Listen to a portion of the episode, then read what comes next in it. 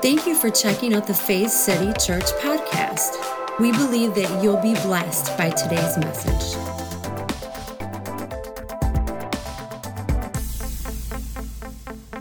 Hallelujah.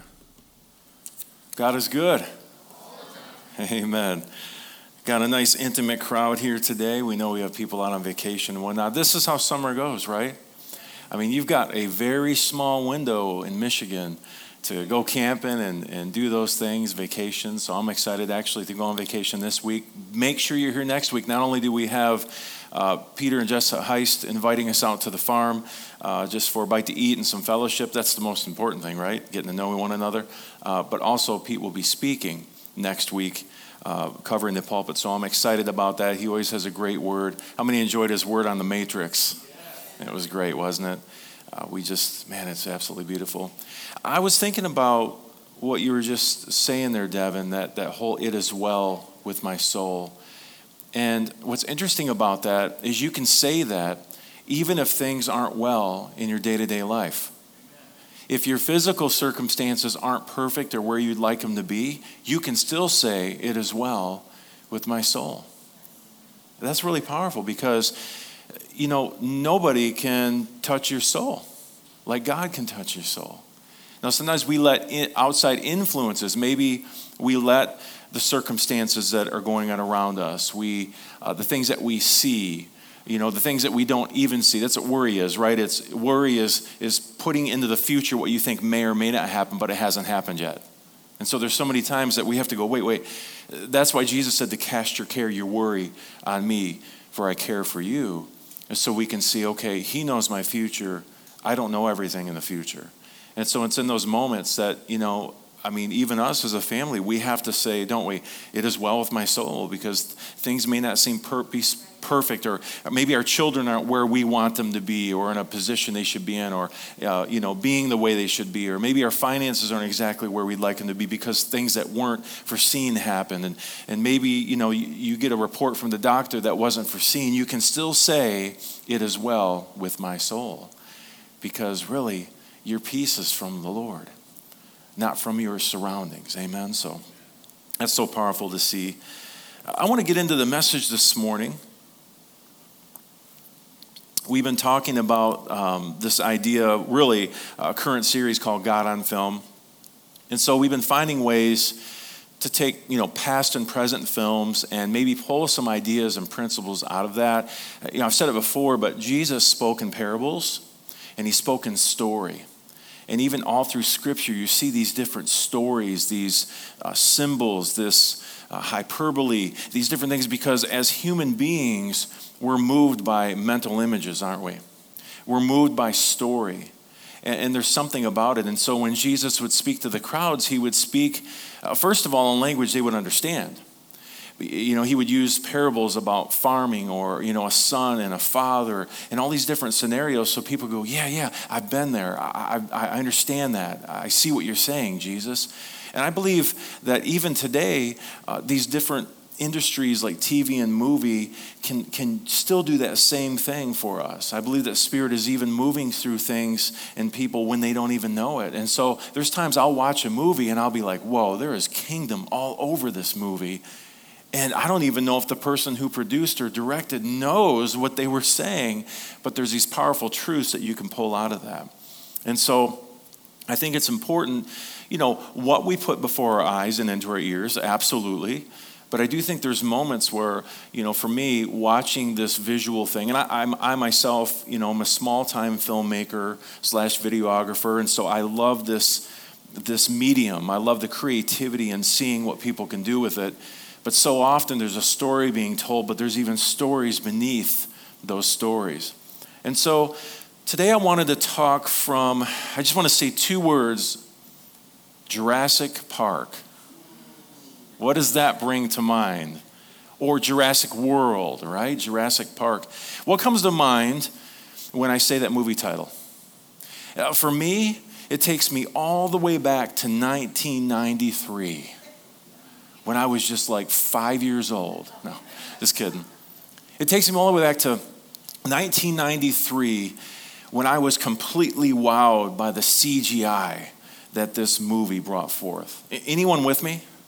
I mean, even to this day, when you, when you watch it, I watched it so many times because at that time I was working at a store that had electronics, and so that was one of the movies we would run over and over and over. And I got to the point where I would catch bad edits. I'd say, oh my gosh, look at the edit and stuff, you know? But, but I mean, you watch something so much, you can actually know where the bad edits are.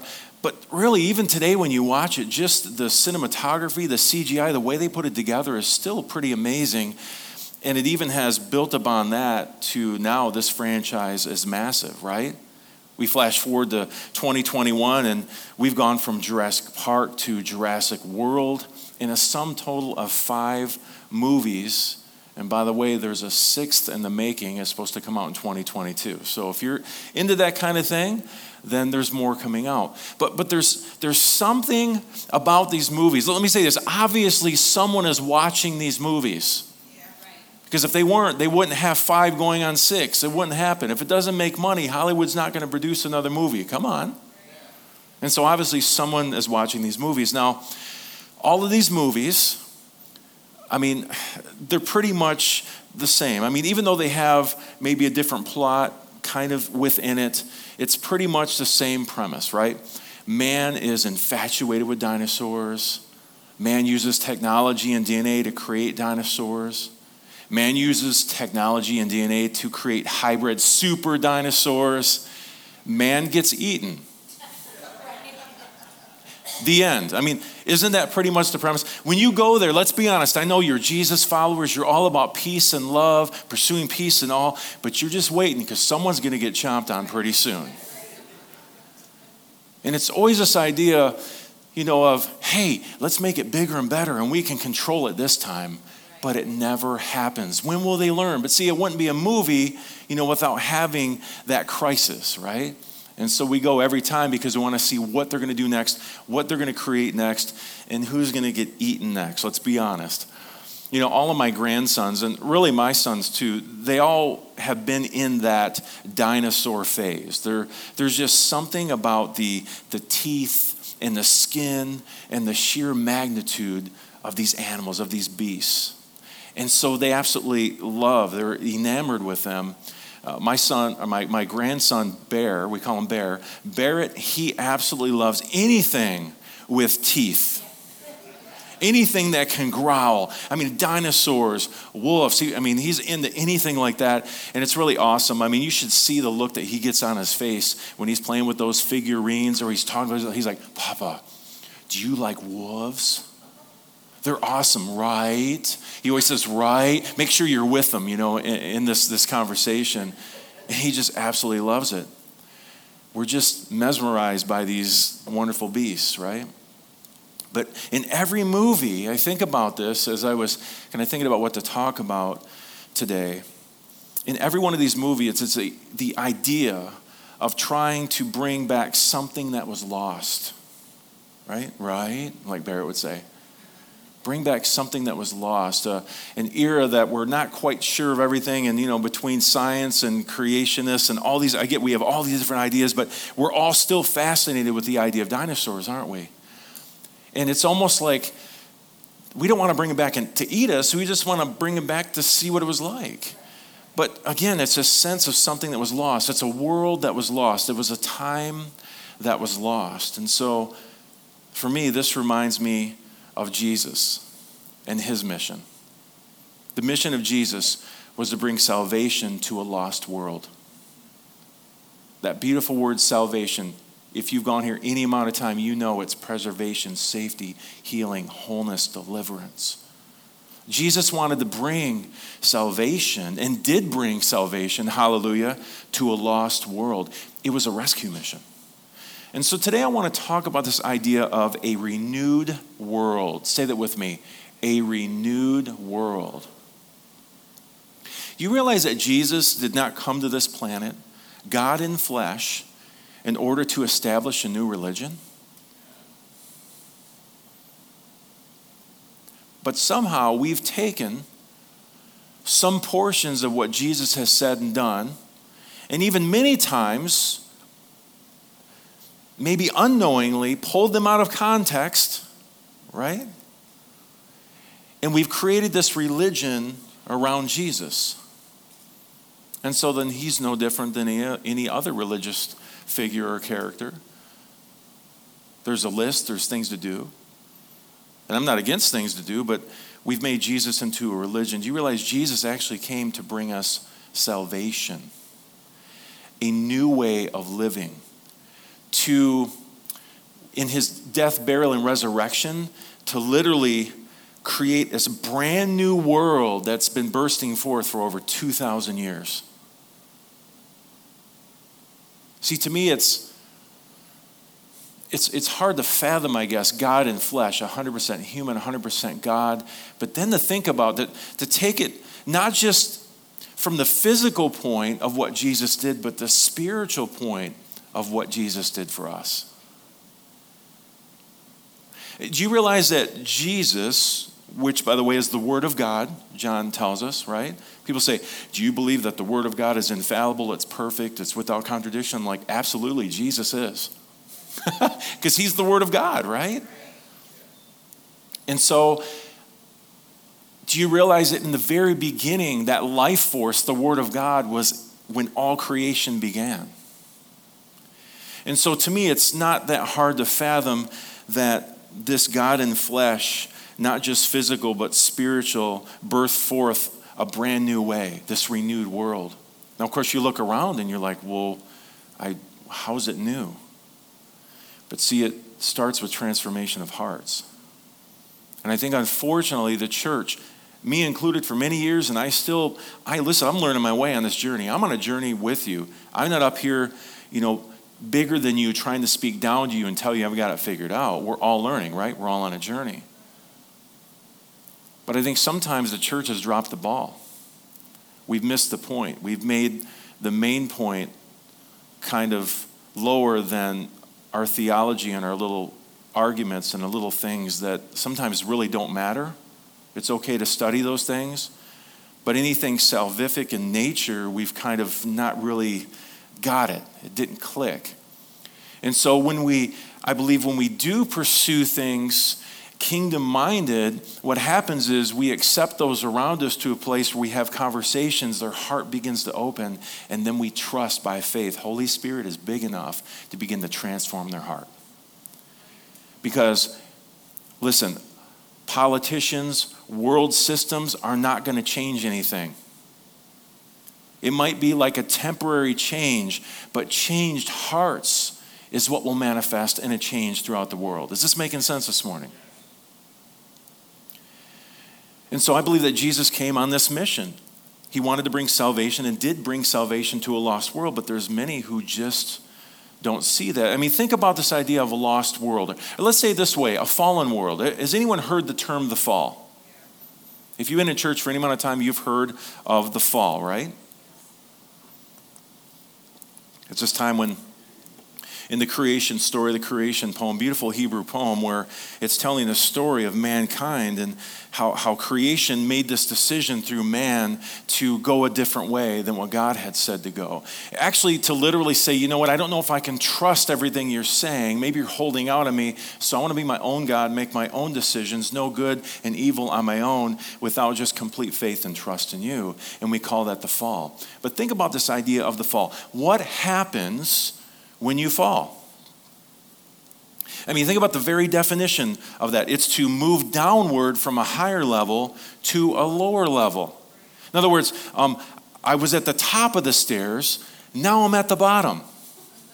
Right? Not, not a good place to be, especially if you didn't walk down, you fell.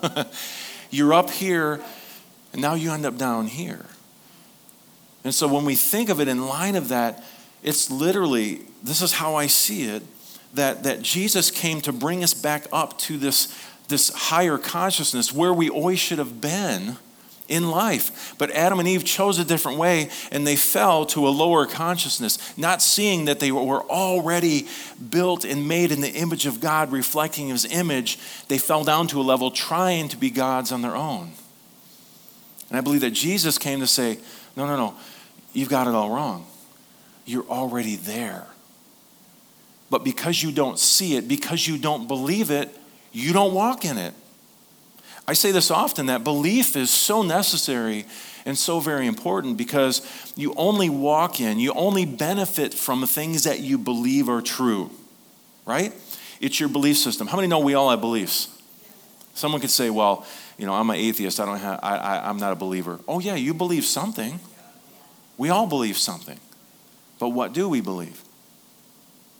I was talking to someone yesterday, an awesome Catholic brother of mine, and we were talking about this. He was in this situation where he, he said he was at the laundromat and he walked in and he began talking to uh, Southern Baptists. How many are familiar with Southern Baptists, Catholic, all these? And so he's talking all about Jesus and salvation. This guy is a Catholic guy, just about all these wonderful things Jesus has done in his life and salvation and that. And they got done about a 45 minute talk, and he goes, You probably, probably would be surprised to know that I'm Catholic, right? And they went, What? See, it's funny sometimes because we have preconceived ideas based on what maybe someone has told us about someone. Maybe we need to sit down and have conversations with people and realize, wait a minute, so Jesus is the way, truth, and life to you? He's the center of everything? This is amazing. We have more things in common than not, right? But I think about this in line with the mission of Jesus.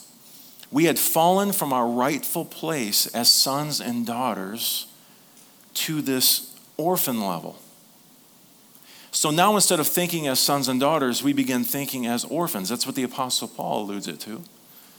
And I think it's important that we see this because it's a people who had lost their identity. They didn't know who they are. That's what an orphan is. He doesn't know who his family is, his lineage, where he comes from. You see, God's vision of us, I want you to catch this God's vision of us and all of creation has never changed. That's why he hasn't gone anywhere. He's still here. He wants us to awaken to our true identity. So it wasn't that God's mind changed, how we saw things changed.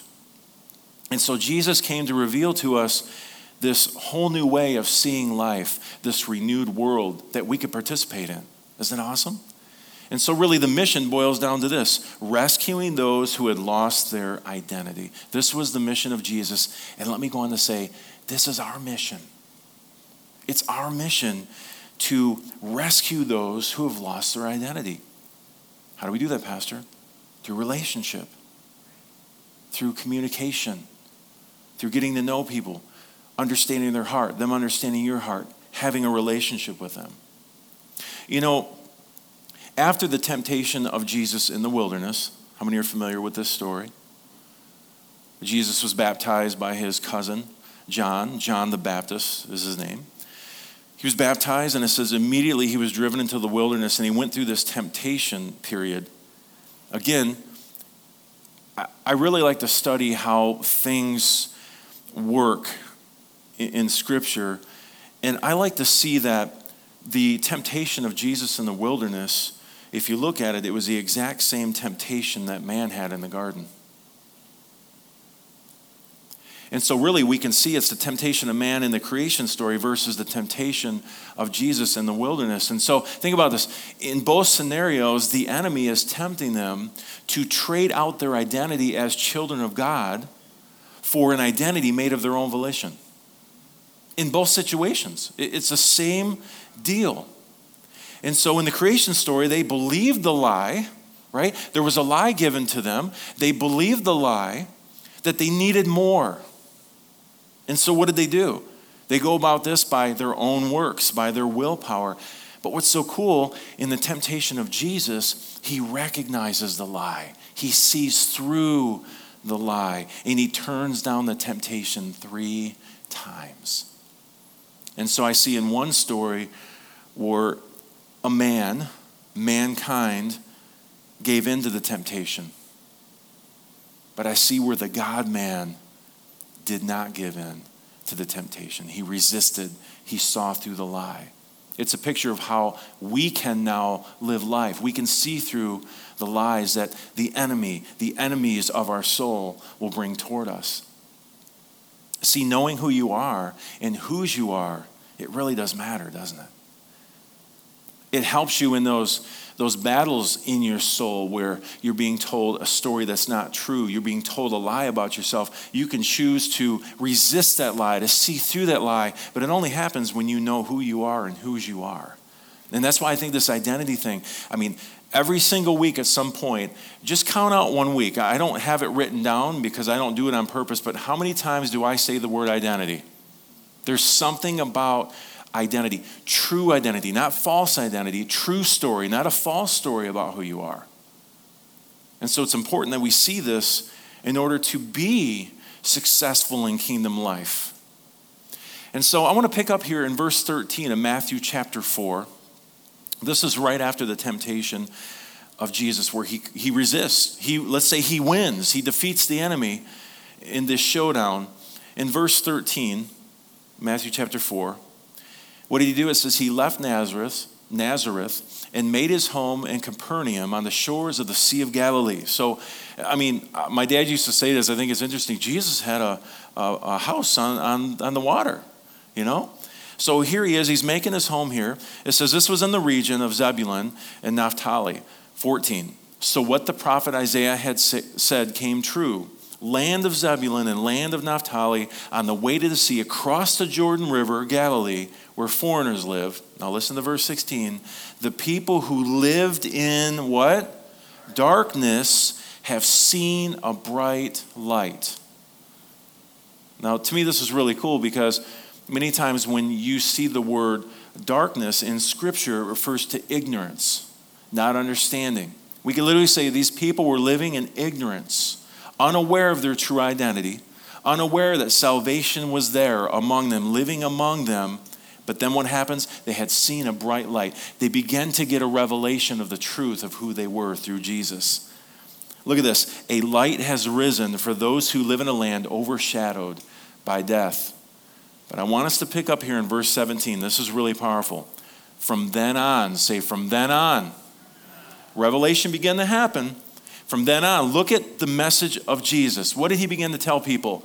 Turn to God and change the way you think and act. Now, some versions say repent, right? That word metanoia in the Greek means to change your mind. And what happens when you change your mind? What else, what else changes? Your actions. Come on now. I, I love this translation. Turn to God and change the way you think and act. Why? Because the kingdom of heaven or the kingdom of God is near. Now, it's not only near. Look what Jesus says to uh, some Pharisees who asked them this question in Luke 17.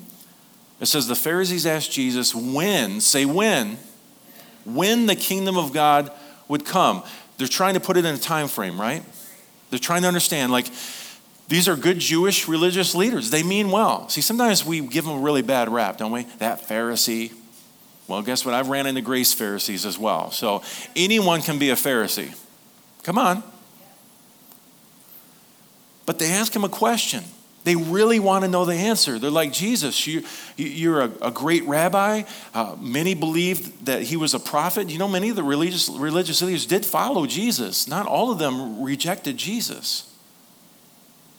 But they said, when? Putting a time frame on it. When will the kingdom of God come? You want to see his answer? He says, people can't observe the coming of the kingdom of God they can't say, here it is, there it is. You see, here it comes. The kingdom of God is where? Within you.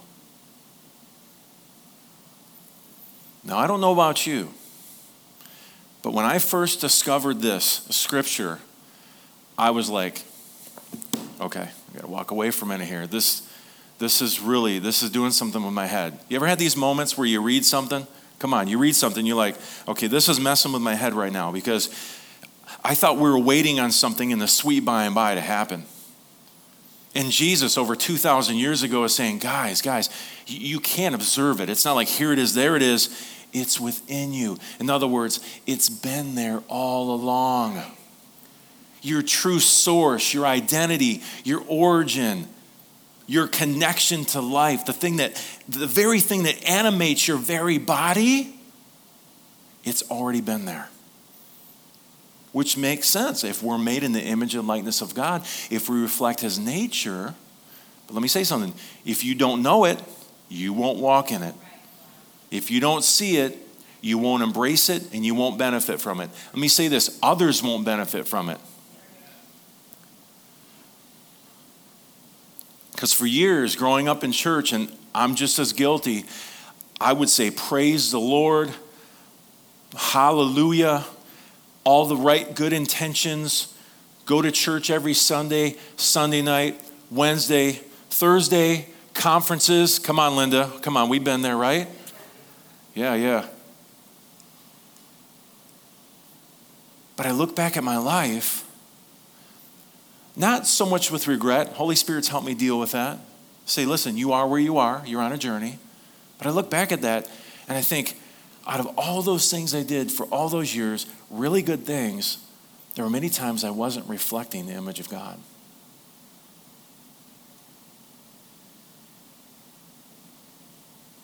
And I think even today, many times the church is not reflecting the image of God. I love the church. There is no entity on earth so powerful that can radically change the hearts of people. That can change the movement and the flow of this world than the church, than the body of Christ, than the kingdom of God. But so many times we go off the rails and in the ditches so far that we no longer reflect the image of God. We reflect the image of a man or a certain theology or a box of religion. And I want us to shake that off and say, Holy Spirit, just bring me revelation of the kingdom. What does it look like to live like you live, Jesus? But if we say that, we got to be open to sometimes that challenging our belief system, challenging our thinking. Does this make sense? I'm not mad at anyone, I'm just being real with y'all. It's important for all of us to be on a journey. A journey isn't stopping, building a monument, and staying there. A journey is continual movement. Can I get an amen? It's movement. And so I was even telling this brother yesterday I said, you know what? You almost have to get to a point and a place in your life where you're okay living uncomfortable. Because it doesn't take faith to live in a comfortable place where you know where, where the edges are and the lines are, but it takes faith to go outside those lines, right? Outside those barriers and those boxes that we build. That's a really tough thing to do.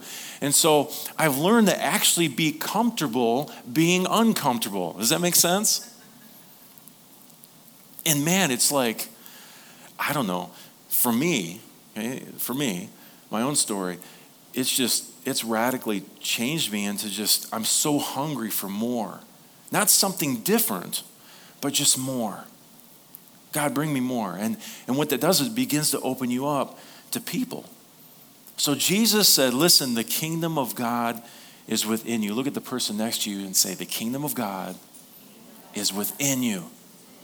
Now look at the person on the other side. You picked them last, let's be honest, and say, The kingdom of God is within you. So if it's in you, what do we do with it?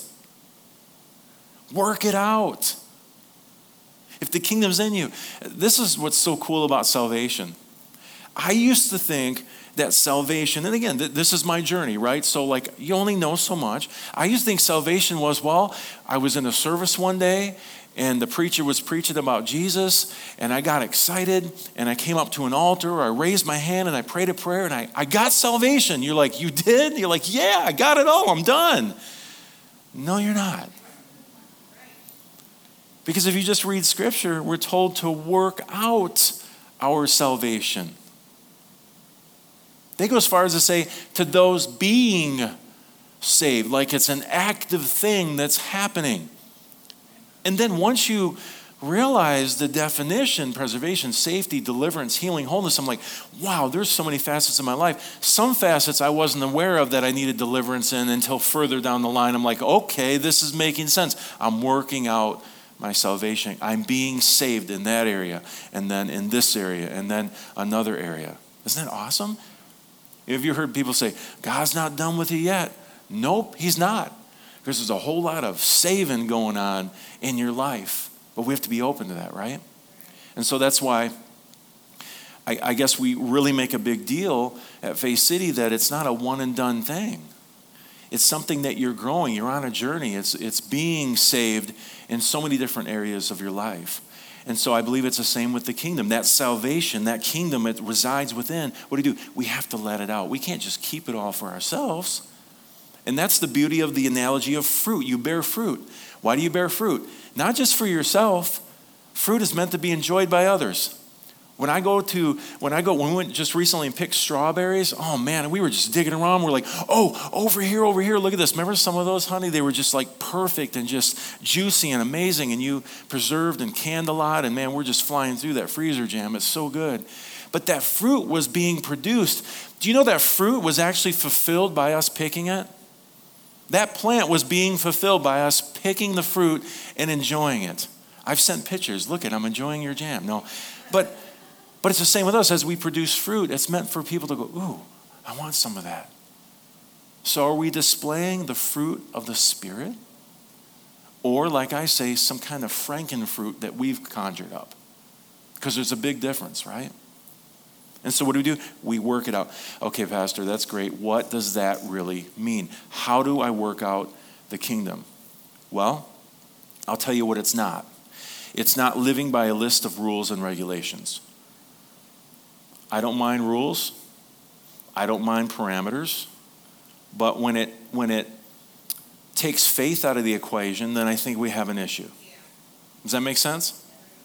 When what you do for the kingdom is something you feel obligated to do rather than something you're inspired to do, that's when it becomes an issue. That's when it becomes laborious. That's when it becomes hard.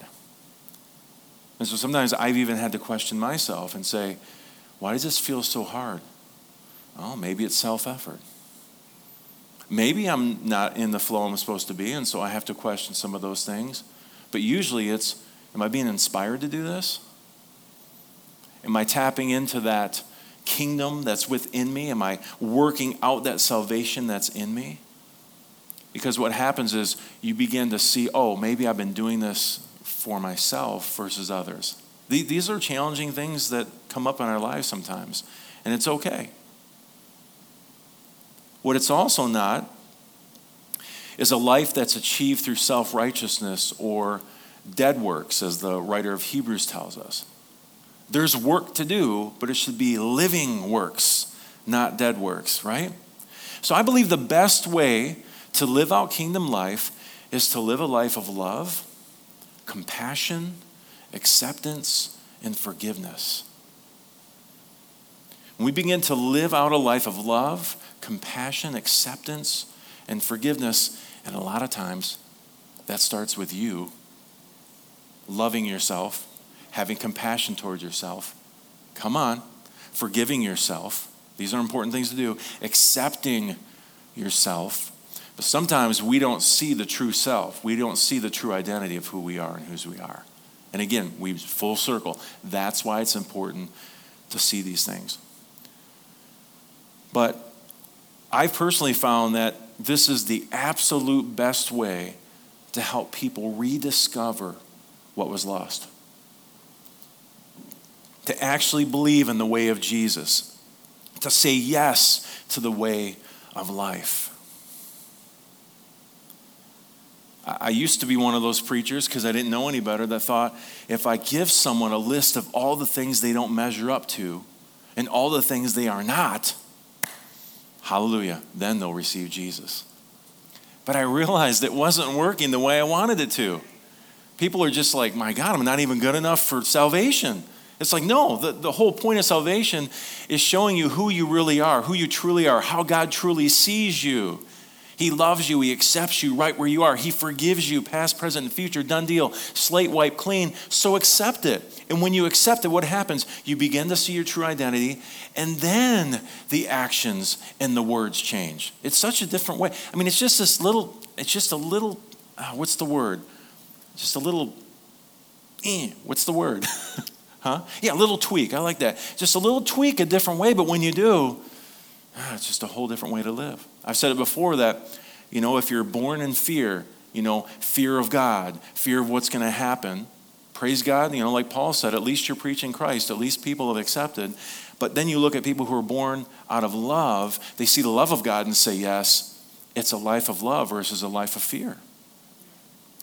And I'd rather people be born in and through and of the love of God than fear because then they don't have to deal with all this stuff, right? Relearn a bunch of stuff to feel like they're okay enough to have relationship with God. The whole point is he's already made the relationship open, free, clear. Just say yes. Just believe. Just step into it. It's not hard. There's not hurdles. There's not jumps. It's already done. Amen. If you look through the life of Jesus, he gives us this example through his entire ministry of love, compassion, acceptance, and forgiveness. Before the cross, he was walking in love, right? He was accepting people. Why? Because love accepts people. He was forgiving people. Why? Because love forgives. He had this ultimate compassion. Even uh, the Greek for it is huge. It says when he was moved with compassion, it was like at the very center of his being, like literally being moved from the inside out. That's Jesus. That's his heart toward people. But there's one story that I absolutely love. There's so many different stories and even parables, but there's a story that I love, and I've shared it quite often. And I'm going to share it again because I'm the pastor and I'm behind the pulpit. So if you heard it before, Great, you'll be reminded, but maybe you've never heard the story before of Zacchaeus. And so we have Zacchaeus. He was a chief tax collector in the city of Jericho. Now, for those who don't know the history of it, tax collectors in this day for Rome were usually Jews who would be hired by Rome to collect taxes for Rome from their own people. And so they would, you know, there's a certain amount that, that, that Rome would want, right? But they would collect anything on top of that to be their own. Can you see why, you know, they were grouped in with the sinners, sinners and tax collectors? People didn't like him very much. But he was a chief tax collector, which historians believe meant that he actually wasn't just a tax collector. He had many tax collectors who worked for him underneath him, right?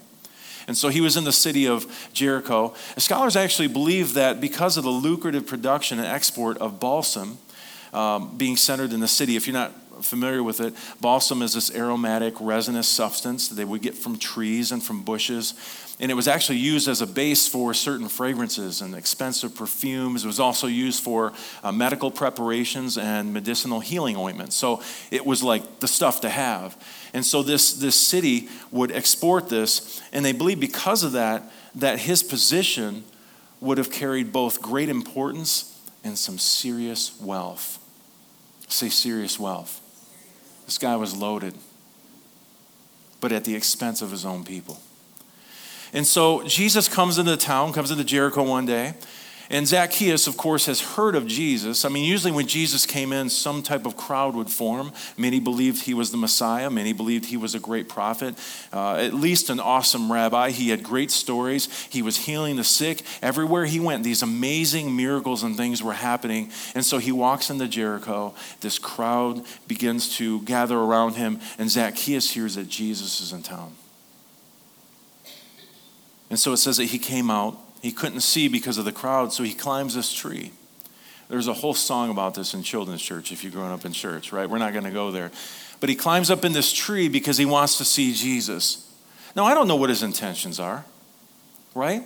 I mean, we like to think he really was just looking for a change in his life and was seeking Jesus. But maybe he just was like, man, this Jesus cat is like pretty popular and I like being popular. Let me, let me see what's going on with him. What's he doing to bring all these crowds? He's getting all this uh, favoritism and this, this popularity and this celebrity. I want to check this out. And so he climbs up into this tree because he wants to get a look at Jesus. And then to Zacchaeus' surprise, Jesus looks up at him. There's a whole crowd of people. Jesus looks up at Zacchaeus and he calls him by name Zacchaeus. Now, what is going through the mind of Zacchaeus who's never met Jesus? What? what? First of all, how do you know me? What? I don't know you. Who told you about me? I got to imagine that someone in this position was pretty suspicious. This guy probably had security around his house. Or, I mean, this guy didn't know death threats. Who knows what could be happening because he was working for the Roman government. The Jews were under Roman occupation. They were being taxed somewhere between 80 and 90%, historians tell us, and they were starving. Literally did not have food to eat. And he's a fat cat on the hill in his beautiful home with a brand new, state of the art, whatever year chariot in a nice infinity pool. I'm sure people didn't like him very much. But he calls his name Zacchaeus.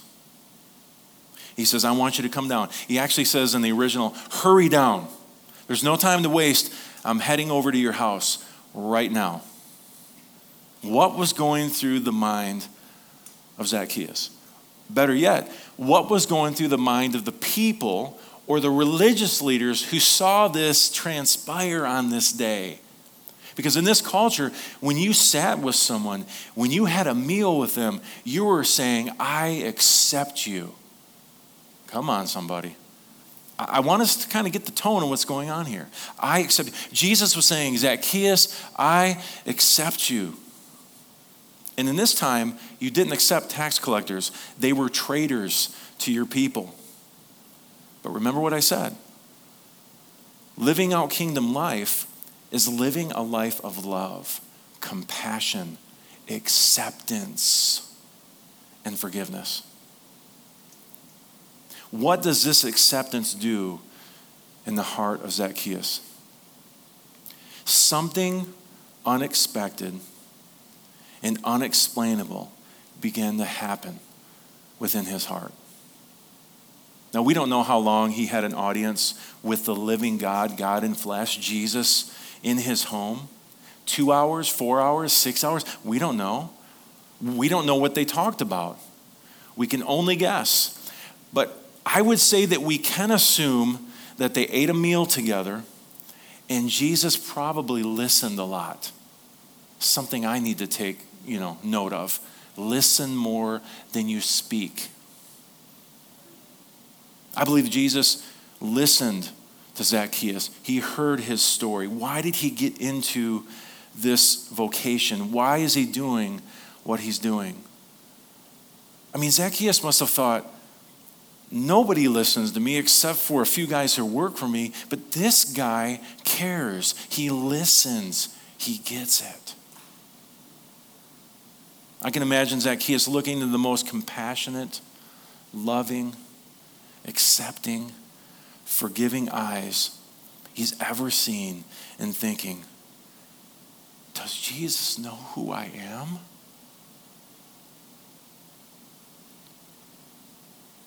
Does he know who's sitting around my dinner table right now? He must know. Does he know what I do for a living? Does he know what paid for this meal? Does he know how I paid for this house with the brand new chariot out front and the infinity pool? Does he really know? He must. But Jesus doesn't reject me. And how do we know that this transformation began to happen? How do we know that whatever they talked about, that somehow it began to transform the heart of Zacchaeus. We pick the story up in Luke chapter 19 and verse 8. Look at this. I love this translation. I actually changed this today. I sent it to the computer guys. I said, You, you got it. You got to put this translation up. This is so cool. Look at this in the Passion Translation. Zacchaeus was what? Amazed over his gracious visit to his home and joyously welcomed Jesus. He was amazed at his gracious visit. See, Zacchaeus knew that he wasn't worthy. I'm sure when he was sitting there with Jesus and he began to see the true power, somebody, God in flesh, but someone who actually knew who he was and whose he was, reflecting the image of God, it did something to the heart of Zacchaeus, and he was amazed over this gracious visit. Look at this. Zacchaeus stood in front of the Lord. I mean, there must have been a point where he was just like bubbling over and he couldn't, he just couldn't hold it in anymore. And he jumps up and he says, Half of all that I own, I will give to the poor. What? This greedy, selfish man named Zacchaeus stands up and says, Half of all that I own, I will give to the poor. Not only that, and Lord, if I have cheated anyone, I promise to pay them back what? Four times as much as I stole. Wow. Do you think a transformation happened in the heart of Zacchaeus? And it all began with acceptance. See, sometimes we think that if we accept someone, it means that we agree with everything that they believe and live. But that's just not the truth. You can accept someone where they are. Now, there's a difference between, well, I'll accept you, but I'm still better than you. No, wrong. Come on. I've experienced that in my life. Even, even things I put on myself, like, man, maybe one day I can be as spiritual as they are. And you put yourself down, not even realizing it. It's like you reflect the same image that they reflect. Maybe they just have cleaned the mirror up a little better and it's a better reflection. But you have the same Jesus, the same God living on the inside of you, the same kingdom that you can reflect coming from the inside of you. Look what Jesus says. This, this is another one of those moments. I remember telling you about this one day. I said, Look what Jesus said. He says, Your repentance shows that today life, many translations say salvation, has come to you and your household. One translation says, Salvation has come to this house today. And I went, another close the book moment. I said, okay, babe, this is, this is crazy. Jesus didn't die on the cross yet. How did salvation come to his house? But then I started studying, going, oh, salvation's more than just a prayer you pray once to go somewhere in the future. Preservation, safety, healing, wholeness, restoration, deliverance. He was delivered from his greed. He was delivered from whatever image he thought he had to have to be someone in life and take from others to build himself up. Do you see this? Salvation has come to his house. He says, Your repentance shows that today life, say life. How many can use some life here and now? He said, Life has come to you in your household, and that you are a true son of Abraham. In other words, you are now beginning to reflect the truth of who you are. Whew, come on. I love this in verse 10. He said, The Son of Man has come to seek out and to give life, say life, to those who are lost. If this is the mission of Jesus, I think it should be our mission as well. How about you?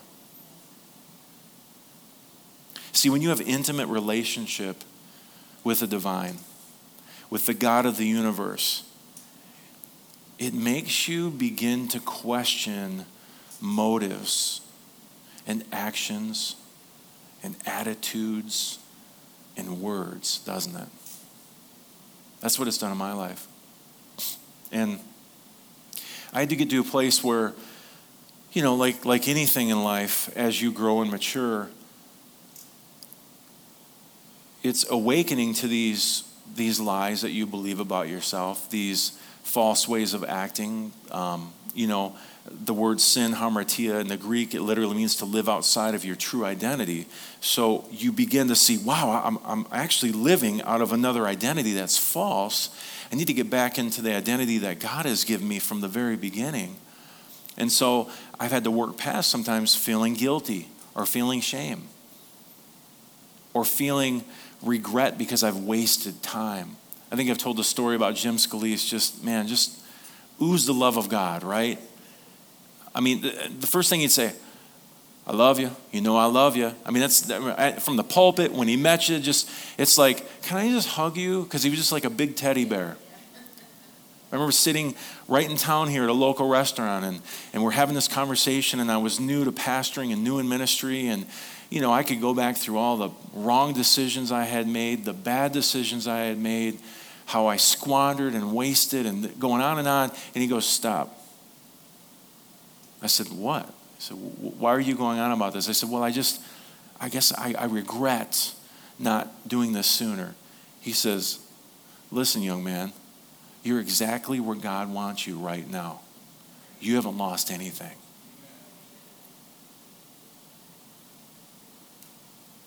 And it's people like that who are willing to hear the voice of Holy Spirit and to speak life. That's life. That was life for me. To speak life into us. And so I want to be a Jim Scalise. But what we could say is like Jesus. Because that's what Jim was doing. He was just exuding the love of God. He, he was like Jesus for me at that moment because he's reflecting the image. But I want to be that to those around me. And I still deal with, like, you know, the thing that makes people laugh the most is the thing that irritates people the most about me is my sarcasm. Ask my wife. When I'm funny, I'm funny. When I'm not, I'm certainly not. Right? And so I've had to learn when and where to use. If it's fun and in jest, I get that. But because I had such, such a low self esteem and such a, a bad image of myself, I would use that as a weapon. Because if I could bring others down, then I would feel okay about myself. But what I've realized is the more that I awaken to my identity, the less I do that because I don't have to anymore. I'm secure. I'm a secure, mature son or getting there. And as you mature, come on. I mean, there's a reason that. Do you know that in Scripture, even when you read an English version of the Bible and it says son, do you know there's actually three Greek words for son? And so sometimes you read along, you're like, oh, son. You just go read over son. But one actually means an infant, one is like an adolescent, and the other is a mature son.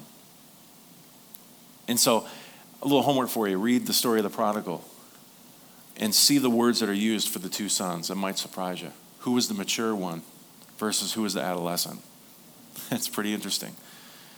But it's, it's important that we see these things. So, as we mature in knowing who we are, guess what? We don't have to put others down to make ourselves feel better. We have confidence in who we are in Christ. So, again, when you begin to have the intimate relationship with the divine, when you open yourself up by faith and say, I'm open, show me those areas where I'm believing lies, heal those areas in my life, you will begin to question the motives, the actions, the attitudes, and the words that you live by. But that's a good thing because then you can find the truth of who you are and begin to operate in that. So, what can we walk away with this morning? In the words of Jesus, the kingdom of God is within you, so let it out. Let it out to those around you. Let out the love, the compassion, the acceptance, and the forgiveness. Walk in it, relish it, become comfortable in it, which isn't easy. That's why I said by faith step into it because sometimes it's not comfortable, but get comfortable with your identity, with the kingdom within you. Again, relish it. It's you who has a calling and purpose.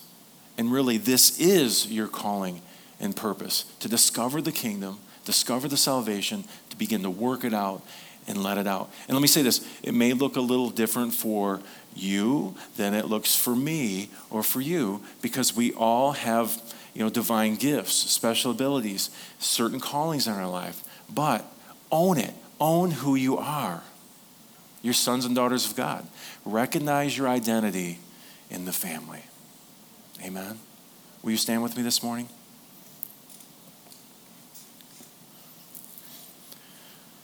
heavenly father we thank you so much for your grace and love. We thank you for your compassion, your acceptance, your forgiveness.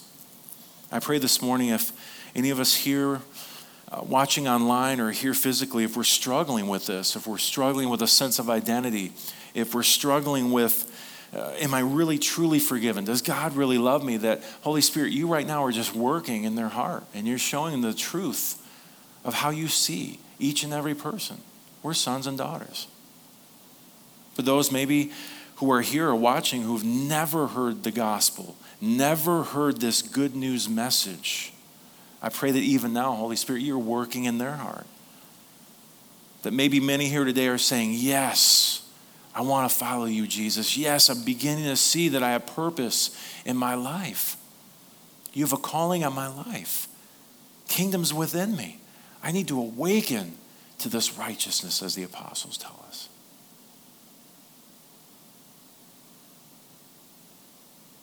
We thank you, Holy Spirit that you do the work.